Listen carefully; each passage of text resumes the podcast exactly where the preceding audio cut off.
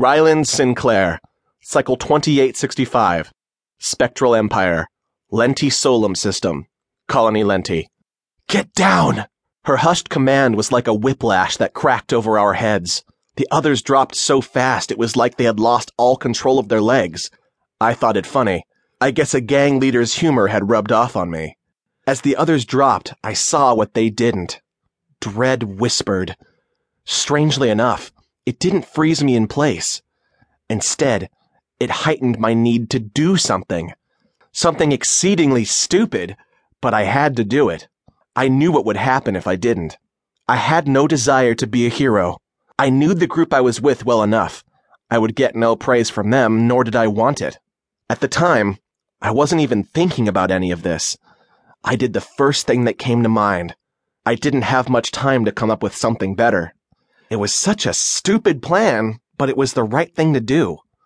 Rylynn, Valencia called, but I ignored her. I hopped up and down to get the Telmicks attention. I called them every obscenity I could think of, even used some that I made up on the spot, so of course they made no sense. But that wasn't the point. I made noise. They saw me. I had their attention. That was the point. Without looking at Valencia or any of the others, I backed away from the prowling Telmicks, leading them away from those hiding in the debris and raggedy vegetation. Though I did not look, I did catch the cat-like gleam of Valencia's jade eyes. I couldn't even spare the time to consider all the horrible things she planned to do to me once I was safe again. If I was safe again. The thought seemed to resonate with something because I was suddenly sure that safe was one of those words that depended heavily upon one's perspective and tended to come in degrees. Telmicks are nine foot tall giants with the leg lengths that go with the height. They didn't look like they were coming toward me that quickly, but they were. I needed to go and go as quickly as physically possible, and perhaps even faster. Shouting one last parting taunt, I took off at a run. I was small and I was fast. The question was, would I be fast enough? Who cares, I thought. I just need to give the others time. It doesn't matter what happens to me. As fatalistic as that thought might seem, it was incredibly freeing. I didn't have to worry about complications or relationships. I didn't have to worry about worrying. All I had to do was run. And I love running.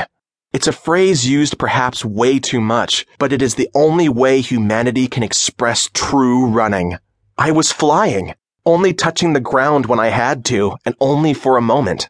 I leapt over plants and small debris. I dodged over fallen walls and lean-tos. My muscles burned, my lungs stung, my throat was worn raw by the exertion, my heart hurt, and if I had one of those fancy medicomps the primary citizens enjoyed, it would have been screaming at me. Probably better I didn't have one. That would just be annoying and pointless because none of that mattered. My entire existence narrowed to only one goal. Running. I could hear the thudding of my pursuers. I didn't look back. That would only throw me off balance and defeat my newfound purpose. Blazes of light glittered around me in brilliant displays of red. Huh, they mean to stun me. Lovely. So pretty, I thought inanely. Everything was surreal. I was too focused on my task to find any of it alarming. What was alarming was that the 10 foot thick wall that surrounded the city was coming up with no gate in sight, nor could I see anything I could use to climb up. And being short didn't matter this time, as there was absolutely nothing my taller companions could grab onto either. I was at the end. I closed my eyes, thinking that perhaps if I hit the wall hard enough and in just the right way, the Telmicks wouldn't be able to enjoy the fruits of their hunt. That is when something I hadn't expected turned my life into something I couldn't recognize. Energy sizzled over my skin. Light blazed around me, blinding me, my black hair rose on an unseen wind that I couldn't figure out. I couldn't see the wall anymore. Did I hit the wall already and somehow just didn't feel it? Time slowed and I could no longer make sense of anything. Anything except for the pain that replaced the energy sizzle. Everything blacked out eventually.